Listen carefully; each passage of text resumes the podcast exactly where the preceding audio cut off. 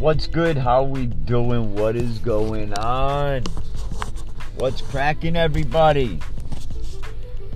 I wanted to give a shout out and some recognition. This is a story that I actually broke broke my first major college football story on my podcast the other day with Coach Ryan McCormick. Ryan McCormick came on my, my show to talk about all things college football, Westerly Bulldog football related, and he also dropped the news that UMass sophomore defensive back Jacob Burkhead was named on Wednesday afternoon to the 2018 Google Cloud National Division III Academic All-American Football Team, which is selected by the College Sports Information Directors of America. Burkhead collected second team academic All American accolades and becomes just the second student in school history to earn the prestigious honors. Burkhead is a native of Plymouth, Massachusetts, and a graduate of Plymouth North High School. Burkhead has achieved a perfect 4.0 GPA as a political science major at the university He's also a two time Chancellor List honoree, and he has been tabbed to the Massachusetts State Collegiate Athletic Conference Fall All Academic Team for his performance in the classroom. As he joins former women's cross country and track and field standout Dina Bilby from the class of 2008 as the only two Corsairs ever to be recognized as academic All Americans. Really, this is an incredible honor and one that I'm sure he's grateful to receive. Burkhead said an award like this is more important than any performance based honor because it truly highlights the meaning of the term student athlete. And he's very humbled to receive this recognition on behalf of his family, the football program, and the university. A first team All MASCAC selection this season after earning the nod as the league's defensive rookie of the year in 2017. And Burkhead, and Burkhead paced UMass Dartmouth with 65 total tackles, 49 on his own, while leading the team in interceptions and pass breakups with 7 one of 59 Division III student athletes nominated last week for the prestigious Cliff Harris Award presented annually to the nation's top small college defensive players. Jacob was tabbed as the MASCAC Geico Defensive Player of the Week back in October 22nd after a pair of picks, two pass breakups, and three tackled in a 41 27 win over Worcester State. In 20 career contests in a Corsair uniform, Burkhead has amassed 130 total stops with 93 and 9 total pass breakups to go with his 4 interceptions. I mean, the team has to be proud about this kid. When the head coach was asked about his latest achievements, he said that he's been an outstanding on both sides of the ball, on and off the field and he's incredibly unselfish, a hard-working young man. His commitment to this university, the classroom, and our football program, and his family is unwavering, and I can't wait to see his future accomplishments. I mean, given the intense time commitment and challenges that these student athletes really make and face on and off the field, how can we be any prouder and happier for Jacob Burkhead to receive this award. I mean, it's a national honor. It goes for academic promise, and it makes this kid's story even better. This is what colleges want in a student athlete. High school players, the ones that listen, this is the kid you want to watch. If you listen to my podcast, the coach said if I have a message for Westerly Bulldog football students. I would tell them to hit the gym hit the classrooms and be careful what you post on your social media. Burkhead is only one of 51 three division schools to be named to this year's Google Cloud National Academic All American team, and he's the lone MASCAC representative and just one of three players from New England institutions. One was from MIT, the other was Springfield, and UMass Dartmouth can now be in that conversation. Well, thanks for listening. Shout out to the UMass Dartmouth football team. Shout out to Jacob Burkhead. Shout out to Coach Ryan McCormick. And if you want to get on the podcast, let me know. Can we keep it real? 40 at gmail.com.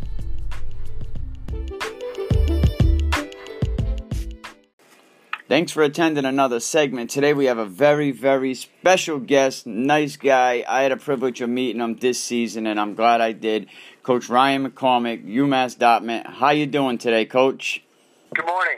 How you doing? All right, it's a pleasure to have you on. We had you on the live stream during the Thanksgiving game football, and I thank you. And people like, oh my God, how did you get Coach McCormick to get on? Your live stream, you, you, you know, and I say he's just a great guy. You know, he reached out to me and we just became friends through Facebook. But it's a fascinating thing that you do with the kids. I notice you stay on top of a lot of high school games throughout the, the states. What is UMass Dartmouth program about?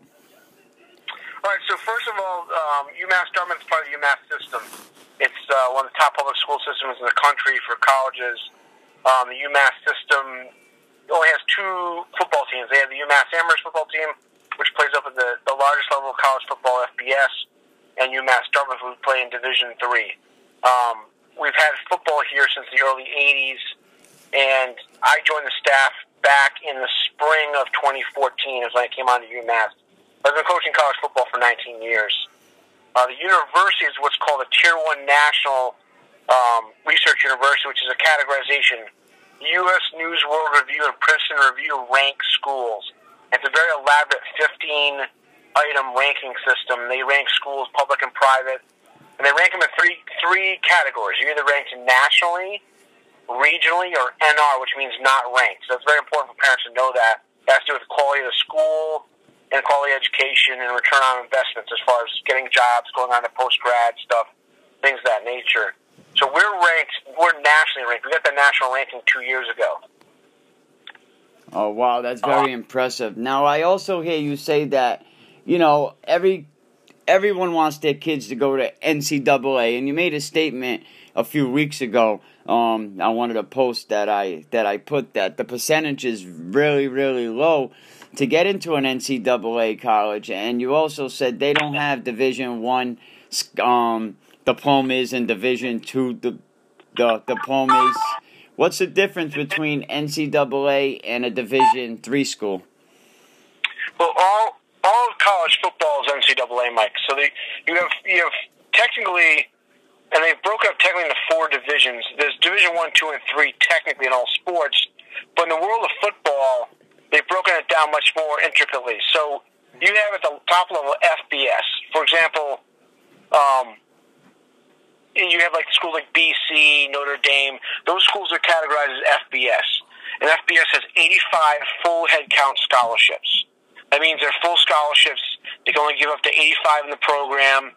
Um, they're only renewable year to year, and they, they cover everything from books to your school to your to name it. It covers everything. Um, the next level is called FCS. It's part of Division One, it, and it's it's levels like the CAA, the conference that URIs, and that's FCS. So it's still Division One, um, but it's a it's a it's their own like sub league of Division One because they, and, and FCS only has a max of sixty three what they call equivalencies. What that means is you can only have up to sixty three you know full scholarships, but the equivalency of the in-state rate so, or if you're private school, your total rate. But they can break them up into partials, and usually they do that. Now, not every school has a 63 at FCS. Some have 40, some have 50, some have 63. It's based on their own conference rules. So there is some disparity of of the scholarships, and they're not all full. Most of them are partials. So, you know, a lot of times they'll take say the school costs twenty grand a year, and that's the total cost. They'll take that one of sixty three and make them into two halves. A ten thousand dollars cost for one kid, ten thousand dollars for another. And people got to know that there's and there's not that many schools in FCS. There's barely a hundred. And then Division Two, which gives out athletic scholarships, are also called equivalencies. They're not full full head counts. They can only have a max up to forty eight is the number. So and most schools have between high 20s and low 40s. There's very few that actually have the full 48. Um, that's what they're allowed to have. But you got to understand, on a football roster, college, a lot of teams have between low end 98 kids, high end almost 140 kids in the roster. So when you look at that over four or five classes, some kids have to medically redshirt with an injury in the course of four years. They have a fifth year, or they redshirt a kid the first year to build them up. That's not a lot of scholarships. The number of kids even on the roster. So um, Division three, we're not bound by athletic scholarships. It's more merit money, which is based off your grades, need based money, grant money, and um, and then academic money. So merit could be also uh, in like what what like type of curriculum you do. So if you want to go into say pre law, pre med, you have great scores in say the sciences, well you might need a merit scholarship for that same niche you're applying for. Um, academic scholarships more about your overall GPA. We have those you know, and we also have need-based aid and grant money at the university, and then we also have federal aid that we are allowed to give. Um, but there's federal guidelines for that from your FAFSA. But people don't realize that a lot of Division three teams can actually give out more money throughout the entire roster because they're not bound by a set number. Now we can't base it solely on athletics, so that, that's people have to understand that. But we can base it on the total student athlete.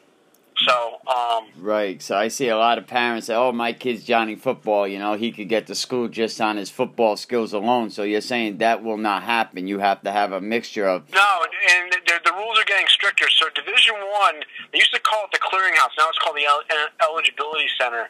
And it's a sliding scale to an extent, but you got to have at least a two, three, two, four in the core, and right around a thousand on the boards. So that the lower number is like a nine seventy 960 is the baseline. What people don't understand is that a 2-3 is not a true 2-3. When they say 2-3 in the core, you have 14 core classes in your curriculum you have to take in their math, sciences, Englishes. In those 14 core classes, your GPA, after you back out, say, phys ed or an art class or those other electives, and you reconfigure the GPA based on only those core classes, a lot of times what happens is, because kids do very well, especially athletes that are in phys ed, they usually get very good grades and they should, being a, a varsity athlete. It changes their their GPA. They might be a two six or two seven overall, but then when you refigure their core, they're barely a two three or a two two, and they're missing the clearinghouse. Or now it's called the eligibility center. And people don't realize that. So academics does play, and even if you can accept a scholarship, and and this past year, the last year actually last year, the NCAA changed the rule with prep schools. So before you could replace the entire school year with prep school, now you can only replace one core class, which means if you got like a 2 or a 1 9 in the core, and you say you replace an English class, you get an A in it, they refigure that, factor that in after that year of prep school. Oh, now, now I heard like Ivy League schools. Is it true that because you hear people saying, "Oh, I have a letter of intent"? Is it true that Ivy League schools don't do letter of intents? They do something a little bit differently. They do what's called banding. So, like, they have a low band, a middle band, and a high band. They have certain slots. The Ivy Leagues, like the NESCAC, which are the small Ivies, they do everything based off of need and grades. So, um, I know at Yale, for example, and I know the coaching staff at Yale, there's there's set dollar amounts based off your income. It's just for the money piece of it. So, like, if you make sixty thousand dollars a year less of adjusted gross income, you get those school 100% free. There's no loans or nothing. If you are between sixty thousand, two hundred thousand dollars adjusted gross income, adjusted gross income is a sliding scale. Um, and then what, what that means is that the difference of what your need is to what the total cost is. So you they say you can only afford ten grand a year, and the cost is seventy. They will meet everything up to the, the ten grand free money and, and grant money, university aid, and then if you have like uh, high enough academics to get a merit scholarship from them, and, and that'd be very hard because everybody's very intelligent going to say Yale. Um, they might they can stack the difference of that total, but they, they make it very affordable. If you're over two hundred thousand dollars a year, AGI, adjusted gross income, then you have to pay the whole thing. But which most people walking the earth are not making that AGI because that's a lot of money. That's after deductions and say you own a business and you're deducting business overhead. So if you make two hundred thousand dollars year more AGI, you're probably making probably close to two fifty or more, uh, depending on your situation. So it's a lot of you know. Obviously, if you can, you have the of money come in, you can afford a year a year at Yale. Yeah, yeah, right. Now, Now, you, if you do have a major, let's say you're the valedictorian of your class, or you're going a set major, have a set schol- academic scholarship that you meet, they will give you that. Even if you're over the two hundred thousand dollars, that's all they'll give you. Right, you know, I see. unless you decide to take out private loans or whatnot. But the Ivies are kind of a unique, definitely a unique league, really high end football. Um, you know, any type of kid that gets, you know, a, a, a, and it's not an offer; it's a, you know, it's a slot. If they're giving you a slot to, to, uh, you know, to, to go to Yale, I, I highly suggest the student athlete take that. Right. So, Now the Uh, um, we talked about the college fair coming up at Crowne Plaza, and a lot of parents, you know, when I talked about it, they asked me. They said, "Mike, they they said, is it just for football players, or is it for any sport, or what if my kid or daughter don't have any kind of uh, sports skills? Can they still go to the college fair, and would they have a chance to speak with somebody, or is it just sports related?" the college fair today at the Crowne Plaza is is, is hosted by the Rhode Island Football Coaches Association. The high school coaches have an association that put this on year, and this is 26th year.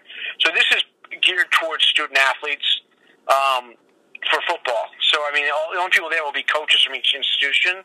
Now, parents can obviously bring if have siblings that are interested in the school, we could answer some questions, but it's really geared towards student athletes. Um, and I caution kids if you don't if you don't realize that it's for recruitable student athletes. Sometimes we get kids that come out that are interested, but they really don't have the athletic ability to play collegiate football. That's fine, but they have to realize that the real me, the reason they do this is because it's a, a way to get all the college coaches or a big chunk of them in a room at once, and you can get material from most of them and actually meet them face to face.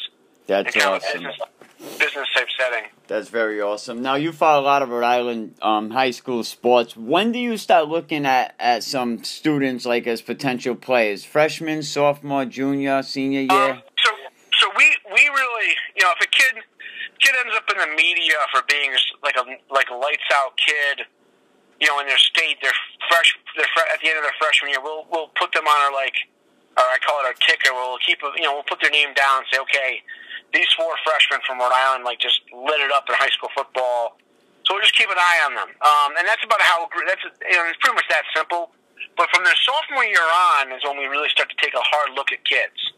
Um, and then, you know, we, we don't contact them till at least their junior year, but we start looking. Um, now, I might have them in camps I work. I work a lot of one day camps for Division One schools and Division Two schools um, around the country. So, and mainly in the Northeast, but around the country. So, so that you know, so we, we will see their younger kids at those camps, and they, you know, you build relationships that way from having them at camps. But um, we don't start contacting them until they're going into their junior year. Right, that's uh, probably very smart not to contact them in, until they well, go you, into you their don't know how, when they're going to hit a ceiling. Some kids will hit, a, uh, hit their ceiling and stop getting bigger, faster, stronger. Some kids will peak early and then like that's it.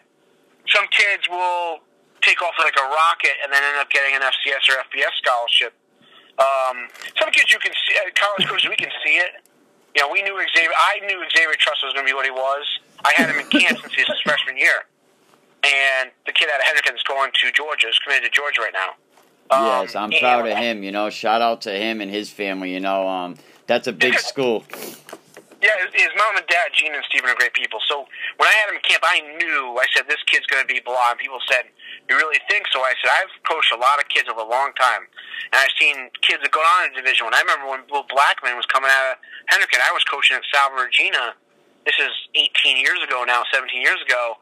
And I remember seeing him on a Friday night at Rogers High School, and I watched that kid run. And now he's a man, obviously, you know, playing in the NFL. And I said, "This kid is a different animal." And people were like, oh, I really think so. Like, this kid's going to light the world on fire. And sure enough, he went to BC, had a great career, won the NFL, won a, Super Bowl with the Giants, played for a bunch of teams, had a really good career, and he played this past year in Canada. You know, and he's he played, I think, 12, 14 years in the NFL, and now he's did a year in Canada. He's a great guy and very good advocate for Rhode high school football, though he lives part time in Cali, and then, you know, his family, his dad, and his brother here in New England. So his dad actually coached at Tolman as assistant coach. Oh wow. But uh, I, you could see when you when you get around that level of athletes coaching at the college level, and you see the different levels of like where a kid could project. You you know, and it's not definite sound science, but you could see the. I could think he could end up blah. So when I saw when I saw him as a younger kid, I said, "This kid is special." So and, you can and, you can tell so, by your experience, you know, because you've been doing it for yeah. so long. You can look at some kid and say, you know, he could have some collegiate experience, or he could play great on a collegiate team. Because you see yeah. him so well, you know, you kind of been around the game for so long, you you you recognize that. Yep, and so you know, and so when the Truss kid, when when I when I said to the dad, he was the kid was going to a big FBU event. FBU is a program that it's kind of like USA Football, but they're they're just separate entity, and it's called Football University. And uh, the, he was going to the, the big time national game they called the the uh, All American game. I knew. I said when he goes to this combine, he goes to this game, his his phone is going to ring. I, I, I met his Steve, his dad Steven after one of his camps when he was younger. I said, "Watch what's going to happen." I was telling him on Facebook privately. I was like, "Hey, it's your phone's going to ring, man. Watch." And he. uh do you really think so? And he was a big kid, but the parents are great people and very humble and appreciative. And they were like, "Yeah, we'll see." And then, and then the minute the the offer started coming in, it was like wildfire. I remember messaging him. I said, "Do you believe me now?" And he's like, "Yeah." He's like, "I'm up to like thirty something offers." Now speaking speaking about how fast the messages come in, um, I don't know if you're familiar with Rhode Island boxing. We have a champion, Boo Boo, um, Andre. He just got caught with a firearm. How easy is it to get caught up? in you know you you go from nothing some of these kids come from inner city neighborhoods they don't go from nothing and then having all these people spotlight on you how easy is it to get jammed up and lose everything you work so hard to get because people around you want to associate with you because you are somebody? Like, how important is it to stay away from the negative people once you become, once you get to that level? Oh, I mean, once, I mean, at the end of the day, you look at the, you know, for example, the Aaron Hernandez story. You know, um, that example, he was around some of the wrong people at the end, and you know, you know, your influences are going to dictate what you do. I mean, if you're around good people that have your best interest, the right best interest, doing the right things, you're going to do well. If you're on the wrong people, you know, you, the percentage of getting caught doing something wrong or something that's just probably not the best thing, best lifestyle, it, it's going to come back to haunt you. I mean, and that, and that that you see it in society all the time now. It's and you, I bet you any person that did something that was probably not the best thing to back map who they're hanging out with and what they were doing, it's probably not the most desirable things. And and a lot of times these people that, that initially get caught up in that initially aren't bad people, but what happens is they get around people that again aren't doing the right things and, and it snowballs. Oh, you're abs- yeah, you're absolutely right. Like some people, even I even um I did a class up the Rhode Island Correction Department, and I would. And some of the people I met up there, I tell people they're really they're good people. They just made a horrible mistake. Speaking of mistakes, Kareem Hunt, like, you know, here's what I tell kids being in the NFL is a privilege. You do something like that, you get caught on video. Um, like, it's so easy to get caught up in, in stuff like that, but I think you're a role model at that point. Do you agree with the indefinite suspension uh, for Kareem Hunt, Ray Rice's? Here, here's why I do is because not only do they get caught, it's filmed. You know, it just adds a layer of just like not, you know, the layer of just things, like the layer of things that go on in the sport of you know football, and and when you're a, you're you're playing professional football, you're you know you have a you're a you know you're in the eye of the media, you know, and it's very easy. It's very easy to get caught up like with that stuff and you know, I tell people like you, you don't want to be, you don't want to be that guy. You don't want to be the guy, you know, on you know on the news doing something that negative. Plus, you know, looks really bad from a you, you you're uh, putting your hands on a woman publicly on video. It's just it just it's just a bad image. It sends a bad sends a bad image to you know people in the world in the world generally to kids. Like, no, you're right. I mean, putting your hands on a woman is bad anytime, whether it's film, but it looks worse on film. You look at so many people in the NFL that had so many bad things happen to him, but it wasn't film, so you know they kind of get a reprieve and another chance. But getting off that subject, um, Coach Dwayne Miranda. I mean, I can't say enough about the guy. He does academic awards gives these kids like prime rib for their GPA average, stakes. I mean, how important is that in the message that Coach Miranda gives to these kids at the high school? Because I've seen them around town putting veteran flags up, showing up in the parade, um, volunteering for firemen dinners. When there's something to volunteer, it seems like his kids are the first to raise their hands. And I told him yesterday, I'm proud that my son follows you into battle. And what I meant by battle is, you know, I I take what your football coach tells you in high school coaches, you take that in, into life and you take that onto the football field. How important is he to this community now? Oh, he's he's brought he's brought a level of accountability and a level of like professionalism that is pretty impressive. I, I played at Westerly in the '90s, and we had a really good guy as head coach, and and and did did wonders as far as off the field in the classroom for kids. He was a good. He was a he was an instructor, teacher. Um, but Dwayne has brought. I mean, Dwayne has really gotten into such a level of accountability. I mean, the benchmarks he puts together for the team goals, and then they're both academic, social, and football. You know, the, he has weightlifting goals, he has academic goals, he has social goals, he has community involvement. Um, he's really he's really taken the program to another level. I mean, it's it's impressive um, what he's done, and his his attention to details. What's impressive, like a lot of there's coaches out there at the high school level that will literally season ends and he just they they check out. Not him, other coaches, and there's coaches that there are coaches out there in their own way have done what what he's done, and you see the success now. You see the success of what he's doing you know, I think you know when you first t- take over the pro- a program like Westerly's, you know, where the coach before him was there a long time. You know, sometimes people are gonna be like a little odd about like who's this new guy who's not from Virginia from Westerly, and he really did a great job already. I mean, he, he's and, if, if they keep following the blueprint he's created, they're going to continue to have success. It's going to build. You know, and, and as long as the people realize, like, follow his business plan, so to speak and trust me, you'll you'll enjoy the rewards at the end. No, I agree with you. I think Dwayne is like a phenomenal guy. Like I can't say enough about him, and you know he has his critics. And when I when I got a platform and people started listening to me, whether it's WBLQ, whether it's like people really tried to like get me to turn against him, and and they they bring up, oh yeah, but he don't let the underclassmen men play and and I look at that one soccer game at the beginning of the year where the other team wasn't taking out wasn't taking the, the starters out and I think if Coach Miranda would have put the underclassmen some kids could have possibly got hurt. Yeah, I mean, you know, everybody has their own angle.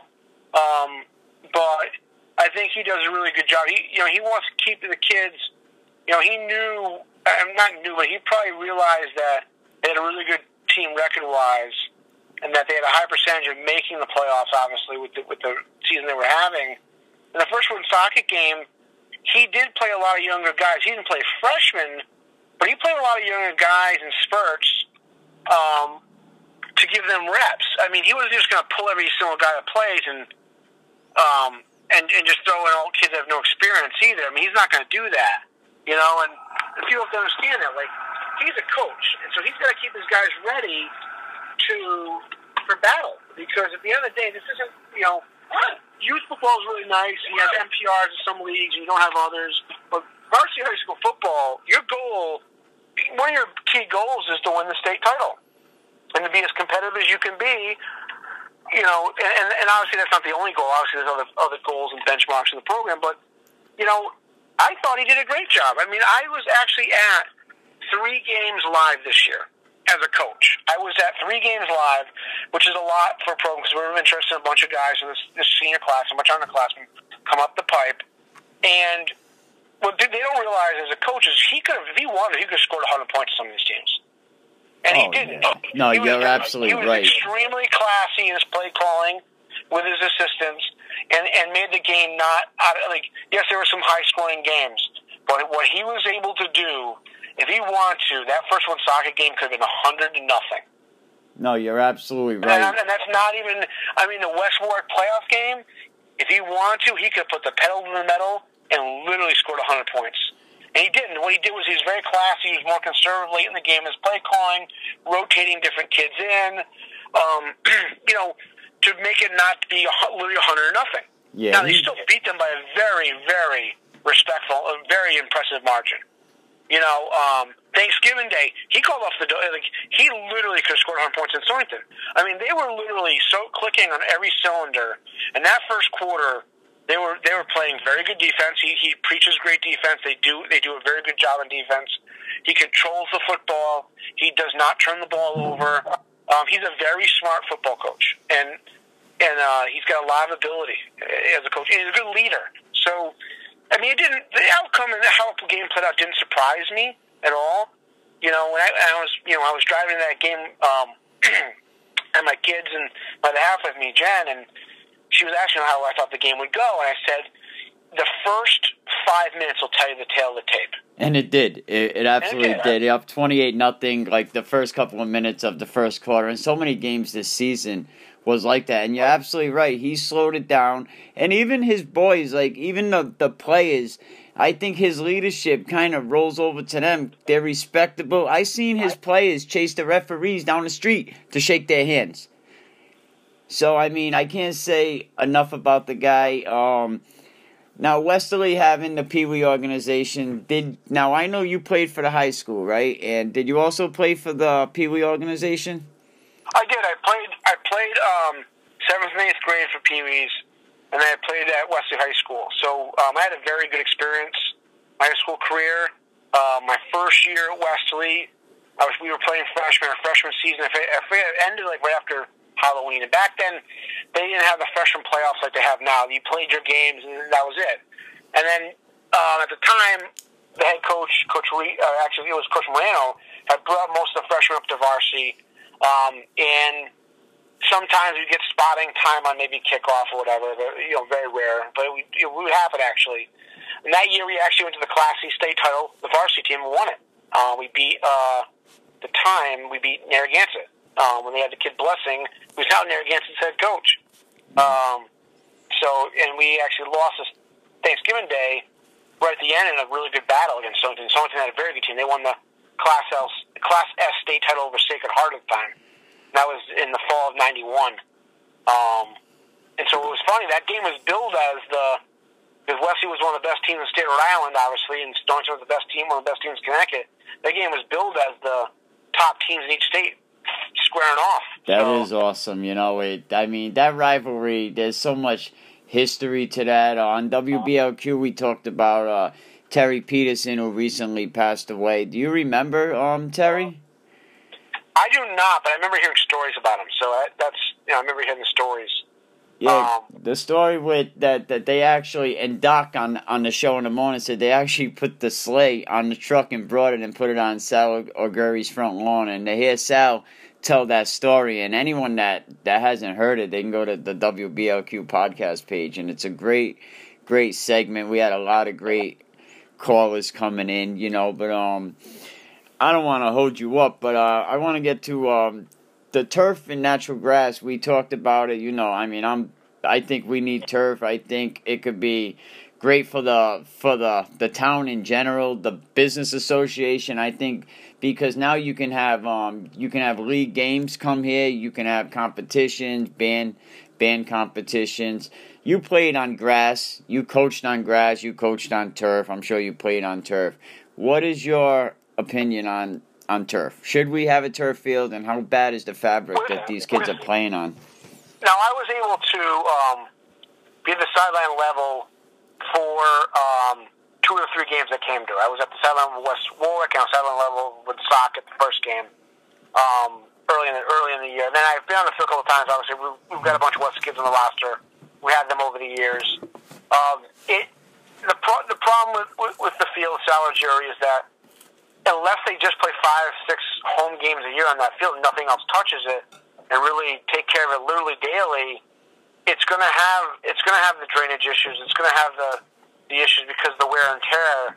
Um, and you know, it's tough to to have if you're to have grass. Literally, no one else can play on. the problem with that is that soccer is going to want to play on it, and lacrosse is going to play on it in the spring, and you know, and they're going to want to do other functions. Like they, I know when you drive by the high school during the day, if you're in, in the area, kids are walking the track for phys ed class, and they're doing activities on the field sometimes for phys ed classes. They need to because you know they they have to have that curriculum going on. So if they had field turf, they could do all that and more. Uh, we have field turf at UMass Dartmouth, and we've had field turf at multiple places I've coached at beforehand. And I was never a big field turf guy 15, 20 years ago. But now that I've seen the evolution of field turf and how it can be used, I mean, we actually make money off our field. People don't know that. Uh, we rent it out um, for you know decent price. We, we host some of the mass playoff games at our place. Um, other high schools are doing that. Um, you can host different youth leagues, We're always looking for field turf fields that are nice late in the year or early in preseason to use for um, games for AYF football. It's another version of youth football. There's Pop Warner, there's Pee Wee, there's different there's different leagues and youth around around the Northeast more than people realize. And then the organization FBU and USA Football, they're always looking for a field to have their camps, and those places will pay top dollar to use the field. So you know, and so it actually can make money, and it's it's beautiful year round. I mean, it's the same color, it's vibrant year round, the same surface. You know, and uh, we actually had more injuries this year. We played three games away on grass fields, and our most injuries this year, Mike, were actually on poorly maintained grass field, not our own home field, which is only two years old, the field turf. The field turf keeps getting better every every time you put in because they keep changing and altering with the basic design of it. It makes it a better every year. It's a better surface. The new design that comes out, just like anything else. And our field's only two years old, and the number of injuries comparatively are way down. Well, I was you seeing, know? and a lot of people argue the opposite. A lot of people say, "Oh, field well, you know, These are people that don't like. I, I do this for work. This is my life. So I get to see all kinds of fields coaching camps around the country. I coached at UConn's camp, Holy Cross's camp. I coached at um, Holy Cross has a field turf indoor. UConn's got a field turf indoor. Um, I've coached at, you know, uh, Stony Brook's camp. Um, I've been down URI's grass, which is well maintained, but the only thing that plays on URI's grass field is URI football. They don't practice on it, so they, they only go on it other than during the four, you know, five, six home games is like half a dozen times the whole rest of the year. And that, that thing's maintained pristinely every day. So, um, you know, you get to see other, you know, I've been at Southern Connecticut's field turf. You know, I've been at Central Connecticut's new field turf. You know, as far as like camps, spending some time there. So, you know, Hendrickens got new field turf, Bishop Hendricken. So, like, the, the ability to host all these camps and people that are coming to Westerly for the summer, Mike, that own summer homes there, rent, would love to come to Westerly for a week, say rent down at the beach, or wherever, and put their kids in a week football summer camp. Especially if it's such a nice, if it was a nice facility like that. I mean, the stands are beautiful at Westerly. They did a oh. great job. Everything's beautiful. I mean, the the the weight equipment is um by Gronk Fitness. You, you know, um Gronk was down here. I don't know if he donated or you know sold it to him, but yeah, the facility's nice. Our coach Miranda, we can't say enough about him. The locker room's prestige. I mean, it's a very very nice town, and this town is football for um to give the kids but but I don't want to take up much of your time, but can, if you want to give these players a message, man, hype them up a little bit. Are there going to be some colleges? Because they got a great offensive line and their defense was pretty good. Will there be some teams looking at these kids? Oh yeah, I mean we we as college coaches, you know, um, I don't plan to go anywhere anytime soon here at UMass. But some guys jump around. They, it's how college coaching is. A lot, a lot of guys jump around and at the end of the day, they, they move on and go to bigger places. I have a friend of mine who's coached at 17 different schools in 25 years. Wow. He's coached wow. Division One. He's coached every level at the NFL. Um, I have a couple buddies that are actually coaching in the NFL now. Um, so there are some really quality kids in the Westerly program coming up. I mean, there's you know there's some quality seniors in this class. We're recruiting. Um, there's a very good junior and sophomore class coming up. Uh, I haven't really. T- I, I know the freshman team had a good year. I haven't really looked at them in depth yet, but I know from my perspective and about 17 other my 15 to 17 other my friends coaching in different places across the country. The buzz is out there that hey, this is a program that's really on the rise. Um, they have a really good coach. They have a really good team. They have really good infrastructure. Um, it's a good community. Good people come from there. That's what people forget is that you want to recruit the total kid academically, athletically, socially, and they're producing that at Westerly. So you'll notice, and it's not just because I'm from there. You know, you'll notice that we're going to be us and other teams as well. You know, I know that one of the coaches at Springfield is a good friend of mine. is very aggressively recruiting a couple kids from Westerly as well. There were there's there's some serious buzz. I mean, you or I's in the mix. Um, Bryant now, you know, the new head coach of Brown just came from Bryant, Coach Perry. So there's a lot of eyes on the Westerly program that people don't realize um, that are very interested in what Coach Miranda has produced, what he's creating. So, so that's positive. If I was a kid at Westerly, I'd be like, I'm locking in hardcore the weight room. I'm locking in hardcore the teaching in the classroom. I'm realizing my opportunities out there. I don't realize how big it really is. That's you know, and, and, awesome, and that's the thing. You know, I, I tell every kid Westerly, do the right things every day. Every day. If you, and I tell kids, social media can be your, your best friend or your worst enemy. Now, social media, every there's some negative connotations about it recently because of like you know the, the, the stuff the stuff that's going on there. But if you use it as a vehicle in a positive way, you know, I tell kids if you get an A in a physics class or an A in whatever class, post it. Why not? That's not that. What's wrong with that? No, you're it. absolutely right. If you, I, if you have a great day, if you have a great day lifting that day, you get a good PR, personal record. You, you, you know, anything that's like that you've taken a step forward positively. Post it. that's you, great, you know, man. have a good game. Post it. But also remember, be be be confident in your abilities, but also be humble, because your your goal is to always get better. The minute you stop trying to get better is when you fall backwards. So we tell that to kids all the time. Listen, you can really sell your stock as a football player if you do all the right things. Now, I've seen kids over the years, especially recently, not at Westerly but other places, that will post crazy stuff, inappropriate stuff. I tell them, you know, but they, but they have to, they, you know, I tell them, don't do that. That's you're only hurting your stock because you're putting out there your dirty laundry. And I said, everybody's got problems. I get it. Like it's world, no, nothing in the world is perfect. However, in the world of football, like recruiting, you're one of a million kids out there, and there's only so many spots. I mean, Yeah. there's not, you know, and so you know, and every you know, everyone wants to go to Division One. That's great. Division One's great level, but college football is college football, Mike. yeah, There's, right. you're absolutely there's no 13th grade of high school football. No, like, you're a lot of absolutely right. Um, And I'll leave it at this real quick, so and people if they understand this, I always a lot of times in preseason camp when we get into camp, um, when parents actually see the upperclassmen for the first time, getting ready the first day of camp, getting cleared by the, the trainers for getting fitted for equipment. I always have a mom or dad or both of multiple kids come up to me and say, "Hey, coach, can I talk to you?" Because they know I'm the recruiting coordinator. I said, "Yeah, what's going on?" They say, "Uh, I thought this was Division three football." I said, "It is. Why?" And they say, "These are the biggest human beings I've ever seen." I said, "Because it's collegiate football." And so it, it's it really. I mean, there's some big guys in Division Three, and really, like, there's Division One caliber bodies in Division Three, more than you would realize. And because there's only so many spots in Division One, but there's multiple Division One caliber athletes, more than that out there. right. So You can't teach size and you can't teach size and power. no, and we we have four Division One transfers here at UMass. And people say, "Well, what, why are they here?" I said, "Well, we're a Tier One national university. We have a law school here. We have a med school here. People people want to be able to do those majors, and sometimes they're not they are not able to because Division One's time constraints are so strict with travel and the requirements. So sometimes they realize, ah, I don't know if I can continue doing this major and play football, and they realize they're not a first round draft pick. So I may want to focus more on the academics.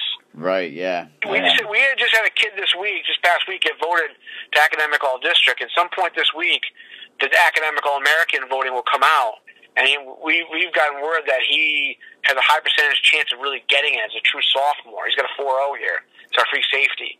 He also got uh, put up for the number one defensive player in the country um, selection. So he's up for a bunch of kids across country. I think there's like 20 of them total that have been nominated for that, and it's the number one defensive player in all of college football. And that must make you feel proud. That got to make you and the administration Yeah, feel proud. but he does. I mean, he does the work. So No, he does. You know, he does the work. So I mean, kid out of the Cape, Jake Burkhead, he's a stellar kid. I mean, he does all the right things. I mean, if I could clone him in every position, I would never lose a football game. So Nice. um, wow. he's a, and he was a kid that was recruited at the Division One level, but decided to go Division Two, Division Three because he he was looking for a certain academic program. He's looking to go on to law school, and he's doing all the right things, and, and surely will do that. I have no doubt. Um, but he's only a sophomore. he's a 200 pound free safety and sophomore, and he's a he's an amazing student athlete and a great person. Well, Nicest kid off the field, uh, biggest demon on the field. so. Thank you very Um, much for uh, for coming on. I really really appreciate it. Uh, Coach will be on WBLQ Wednesday morning at seven forty. Um, so you could tune into that. But um, if anybody needs to reach you, do you have a Twitter or Facebook handle that you want to throw out there. Yep. So my my my Facebook is just um is just my name, um, Ryan P McCormack. My Twitter actually, which which is Twitter, kind of has a unique handle because there's different, a pretty common last name in the you know world of of uh, Twitter. So it's at UMD Coach MCC. It's Coach Ryan McCormack. Okay. Um, all right, Coach. Thank you very much, and I really appreciate it. That I really appreciate you coming on, man, and giving us your your time. But good luck, and um, you know, shout out to all your um players, and uh, keep doing the good work. Thank you. All right. Good luck, man. Have a good day. Take care, Mike. All right. Bye-bye. Bye bye.